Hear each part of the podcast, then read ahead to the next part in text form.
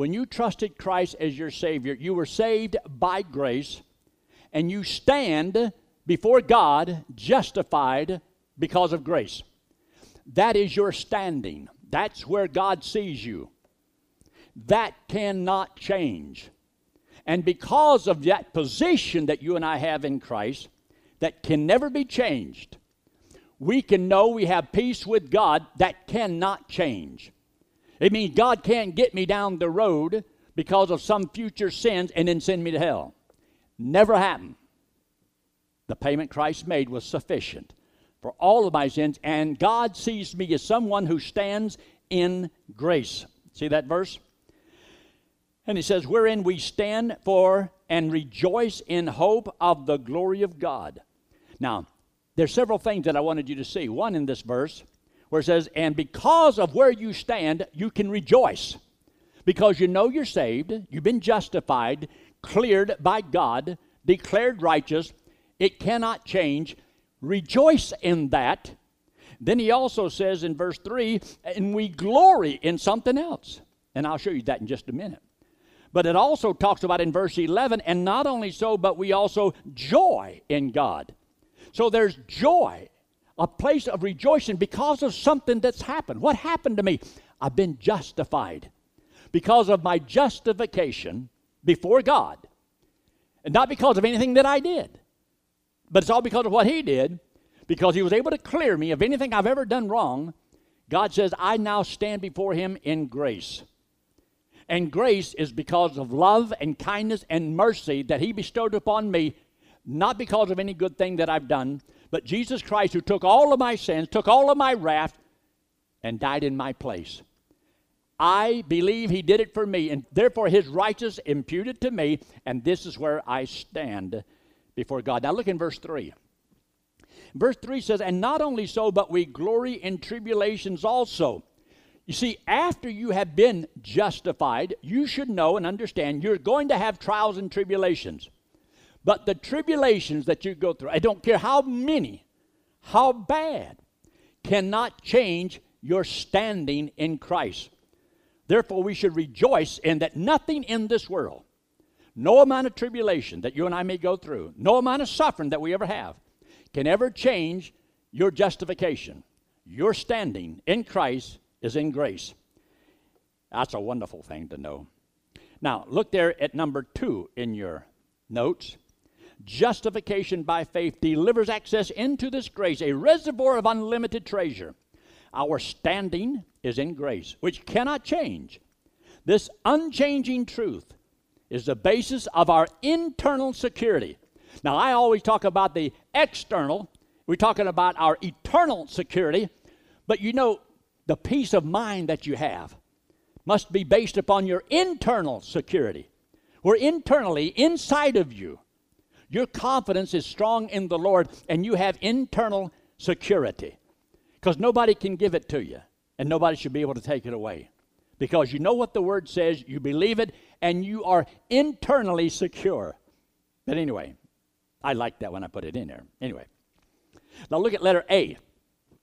Rejoice now in anticipation of the glory, the perfection of God. Remember when he says in Romans 3:23, all have sinned and come short of the glory of God.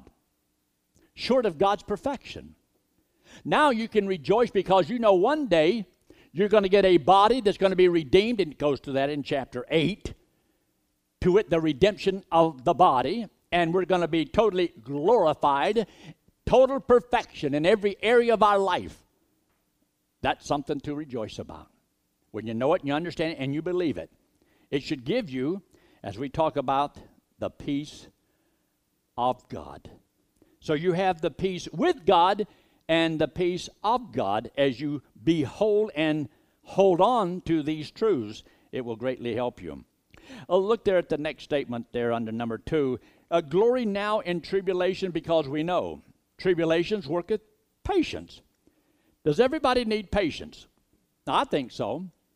Uh, remember, Abraham had to wait about 25 years. Uh, did you know that Moses, well, he had to wait about 40 years. You know, everybody seems like they had to wait a long time. Jesus waited 30 years before he got into the ministry. So if you feel like you're having to wait a long time, you're in good company. Welcome to the club. Sometimes we are just so impatient because we want to do something and be used a certain way, and God says, Oh, wait a while. How long? And then He won't tell you because He wants you to trust Him. Be patient. And if you see somebody that says, Well, I want patience, I need patience. Well, tribulation worketh patience. Because the problems of life, and you can't solve on your timing. You can't make it happen. You can't just brush it away and it's not there anymore. You go to sleep and lo and behold, you wake up, it's still there. You hit the bottle, it's still there. You take the drug, it's still there. Learn to be patient and wait upon the Lord because it will work for you. Knowing that tribulation worketh patience, patience produce experiences. Because you see, the more tribulation you have, the more experiences you go through. And the more experiences you go through, the wiser you can become because you've learned so much about so many things. Have you ever had a car breakdown and then you find out what was wrong with it? said, next time I'm going to fix it myself. Years ago, you could be a shade tree mechanic. Today, everything is computerized. And they fix it to where you can't fix anything on them things. I used to love it where I could just take and get a you know a pair of pliers, a screwdriver, and a, uh, some baling wire and rubber band and scotch tape, and you could fix just about anything. Not anymore. But you see, there's some things that happens to you in life, and as you learn and go through experiences, it increases your wealth of knowledge. That's what God is doing. To you. So everything that seems to go wrong and all these experiences you got to go through, God is simply endowing you with a wealth of experience.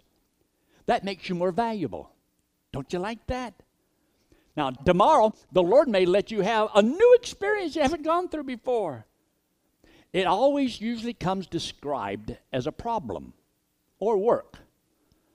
And you realize that, you know, God is working in my life. He must have something here for me to learn. Have you ever said, Lord, I know you sent this my way, and you want me to learn something from this? I want to learn it quick. I want to learn quickly so we can get rid of this thing here. Well, sometimes that works, sometimes it doesn't. Look at the next thing.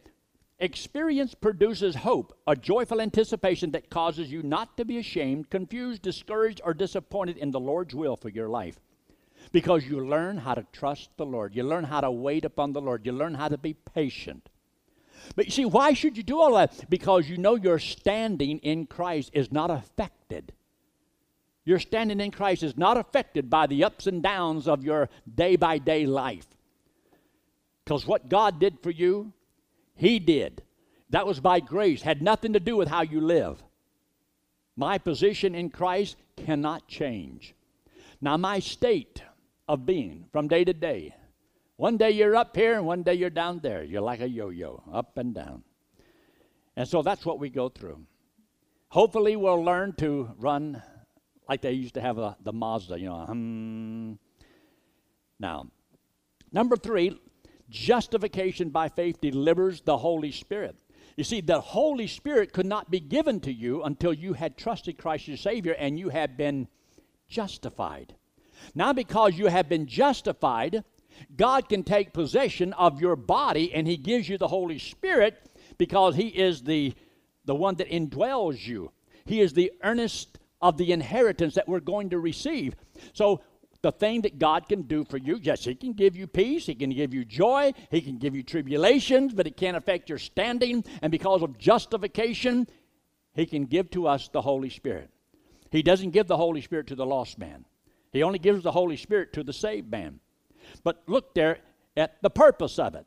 So you look there in verse 5 and hope maketh not ashamed because the love of God is shed abroad in our hearts by the Holy Spirit, which is given unto us. Now, you see those two little words? Is given.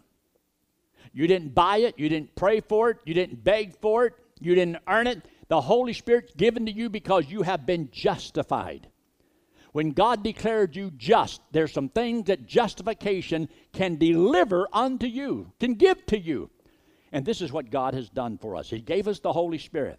And the Holy Spirit is God living within us, in our mortal bodies, to teach us the Word of God so that we can be led by Him, taught by Him, guided by Him. And one day, uh, probably changes our vile bodies into like His glorious body. And one day we're going to be out of here. So it's a wonderful verse about what God has done for us. Look in verse 6. For when we were yet without strength, in due time Christ died for the ungodly. For scarcely for a righteous man will one die, but yet peradventure for a good man some would even dare to die. But God commendeth his love toward us, in that while we were yet sinners, Christ died for us. Now, look at the next statement on your notes. Justification by faith delivers from the wrath to come. Now, if you'll take your Bible, hold your place right here, but just come over there to the book of Romans in chapter 1 and look there in verse 16. Verse 16 says, For I am not ashamed of the gospel of Christ, for it is the power of God unto salvation to every one that believeth, to the Jew and also to the Greek. For therein, in the gospel, in this message, is the righteousness of God revealed. And in verse 18 is the wrath of God revealed. So the message that we preach to the lost man, it should contain the wrath of God and the righteousness of God. Because a man needs to know what is the consequences if I don't trust Christ as my Savior. And the only reason he would trust the Lord is he know there's a consequence. There's the wrath of God abides upon him. And then we explain to him how you need to be righteous as God. That's why God wants to give to you his righteousness as a gift. All that should be included in the message, the gospel message that we present. And when they notice there about the wrath of God in chapter 2, it talks about the wrath of God. In chapter 3, it talks about the wrath of God. And here in chapter 5, it talks about being delivered from the wrath that is to come because of the payment Jesus Christ made on the cross for us. And it says there in verse 9, much more then, being now justified by his blood, we shall be saved from wrath through him. So I can't go to hell today and I can't go tomorrow. I never have to worry about it ever again. I have been saved from the wrath to come. And you'll read about this a little bit in John chapter 3 and verse 36. He that believeth on him is not condemned, but he that believeth not, the wrath of God abides upon him. And so, therefore, we have been delivered from the wrath to come. God has done this for us. Uh, look there also in Romans chapter 5 and verse 12. Romans chapter 5 and verse 12, where it says, Wherefore, as by one man sin entered into the world, and death by sin. So death passed upon all men, for that all have sinned. Now, when you go to the book of Corinthians in chapter 15, you'll find that it talks about the two Adams. The first Adam is Adam in the garden, the first one that God made, and how that he was the head of all the families of the earth. He is considered the federal head. So, by one sin that man did, all that were born of the flesh inherited the same sinful nature. And so, because of one person, one sin, everybody was affected.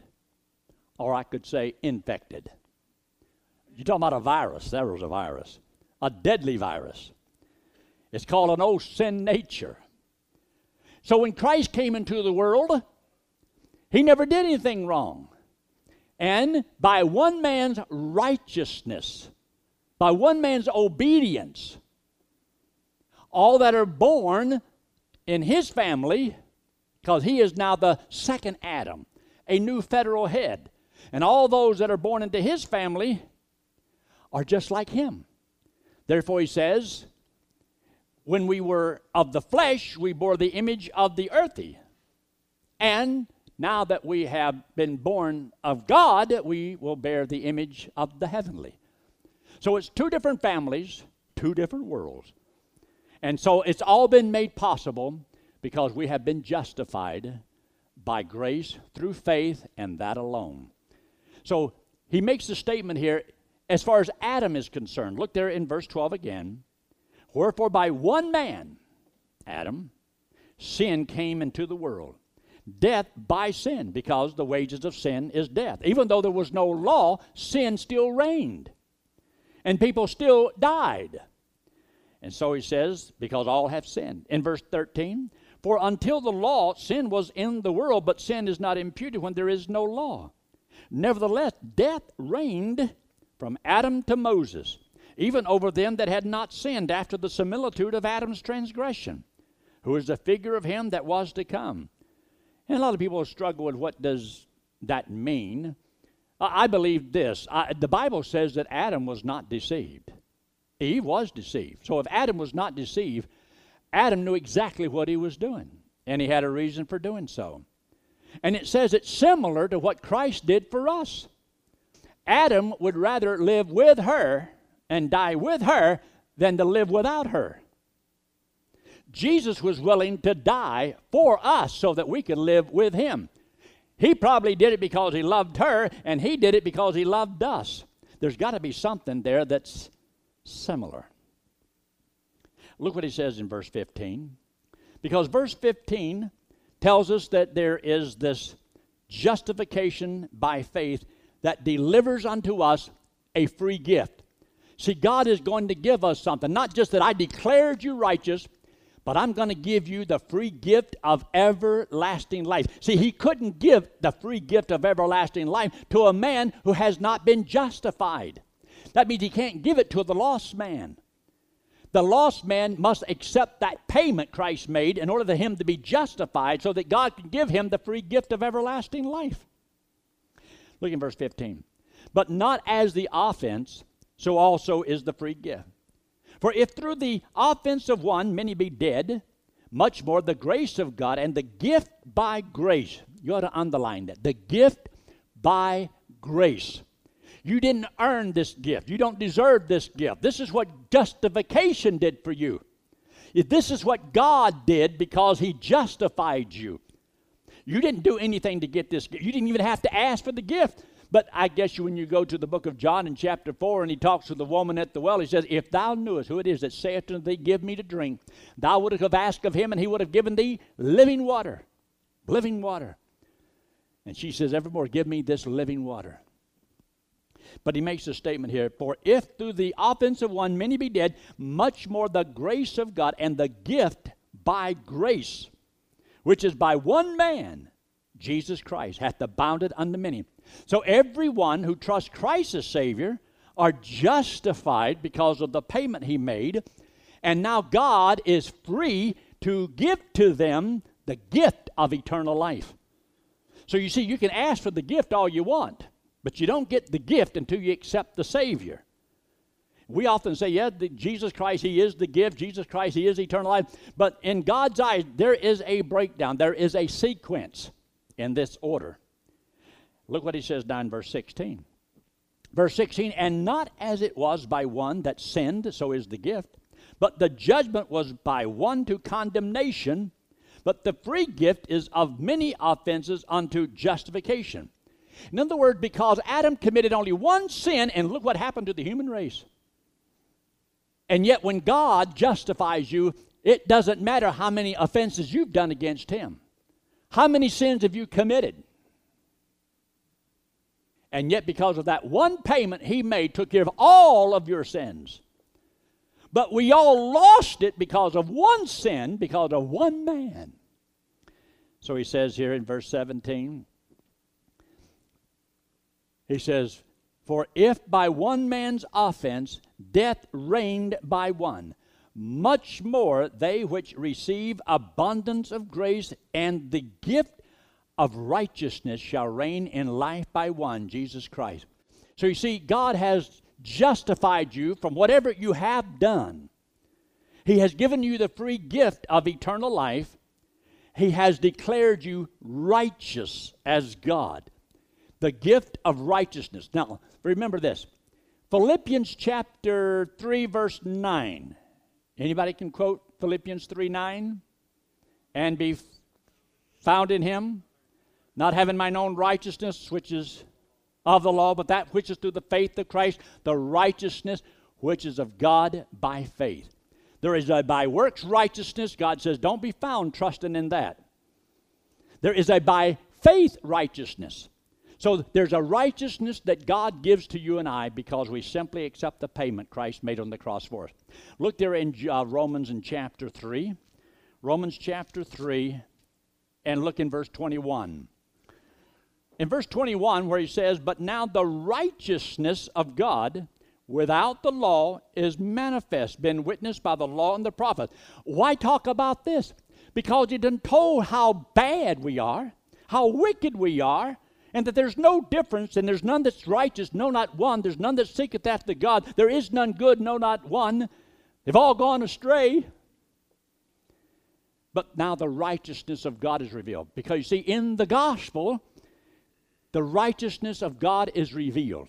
Because when you tell the gospel story, it should also include in that gospel message the story how that God will give you his righteousness. God will make you as righteous as he is. And when you're as righteous as He is, you're righteous forever. Because it's a gift of righteousness that God can give to you because you have been justified. This gift of righteousness is not something that you earned or worked for or deserve. It's something that God gives to you because you have been justified. Justification is the key. And justification is because He was raised for our justification. I sometimes think I don't know if I'm able to express adequately how I think and feel, and I wish that I could. I feel like I'm short on words, you know, a vocabulary that can adequately express all these wonderful truths that are found in the Word of God. But it's really it's awesome when you stop and think about it. But just look here one more time in verse 21. But now the righteousness of God without the law is manifest, been witnessed by the law and the prophets even the righteousness of God, which is by faith of Jesus Christ, unto all and upon all them that believe. See, it's unto everybody, but it's only upon them that believe. And so those that believe are justified. And because you're justified, God is able to give you the free gift of everlasting life, give you His righteousness, make you as pure and holy as God Himself and that is something He gives to you. This is a standing because it's all part of your justification. What you got as because you were justified. This cannot be changed, regardless of how ungodly you may live your life. You can't lose your righteousness. You can't lose your eternal security. You can't lose your free gift of everlasting life. You can't lose the Holy Spirit. You can't lose your standing in grace because it wasn't based upon anything that you and I have ever done. Whew, felt like I've been on a treadmill. But it's it's the truth. It's just what the book says. And everybody ought to be thankful to the Lord because of it. Look what he says in verse 21 as we close here on this verse. That as sin hath reigned unto death, even so might grace reign through righteousness unto eternal life by Jesus Christ our Lord. Look up here. This hand represents you and me, and this wallet represents sin. We all have sin on us. God says that He loves us. Now, He hates our sin, but He loves us. And because He loves us, He doesn't want us to have to pay for our sins. And the payment for sin is eternal separation from God in hell. But I can't go to heaven because of my sin. Can't get in. Because the only way I can be to heaven with the Lord is see, God is perfect. We've all come short of God's perfection. So, what I've got to do is I've got to be as righteous as God. So, when God looks at me, how can a man be just with God? When God looks at me, God doesn't see any fault in me. That's been justified. So, how can that be made possible? And God says, by your works, no man shall be justified. But you can be justified by grace, freely by His grace. So you see, we can't save ourselves. This hand represents Jesus Christ, God in the flesh. Came into the world because He loves us, hates our sin because it separates us from the Lord. So Jesus Christ took our sins, paid for them on the cross, came back again from the dead. He was raised so that God could justify us. If he hadn't come back from the dead, there'd be no salvation for anybody. But because he was able to put this payment to our account, because we believe he did it for us, he can save us by grace because of the love and the kindness and the mercy of God. Not because of anything we've done, but because of what he did for us. So he gets all the honor, all the credit, all the glory for it. And God says, Because I have been justified, I have a standing with God in grace, that I can enter into the very presence of God because of grace. And that He can declare that I have made peace with Him. There's no enmity between us. That's my standing in Christ. That, that can't change. And because of that, He gave to me, because I've been justified, He gave me the indwelling Holy Spirit. And He gave me the free gift of everlasting life and declared that I have His righteousness for all time and all eternity. He came back again from the dead. He was raised for our justification. Let's pray, shall we? With heads bowed and eyes closed and no one looking around. Why not right now in the quietness of this moment, if you've never trusted Christ as your Savior, would you trust Him? Would you believe He died on that cross and paid for your sins? If you will, then God said He would justify you. He would declare you to be just. There'd be nothing that could keep you from going to heaven. No sin today or in the past or in the future could keep you out of heaven because He paid for all of them. And because you, you accept Christ as your Savior, He gives to you the free gift, yes, of eternal life. Would you believe it? If you're watching by internet or if you're here in the auditorium, if you've never trusted Christ, would you do it right now? Would you just talk to the Lord? Admit to God what you are. We're sinners. Christ died for sinners. If you believe He did it for you, He would save you and give eternal life as a gift. Would you believe it? Would you trust Him? If you will, I'd like to have prayer for you in closing.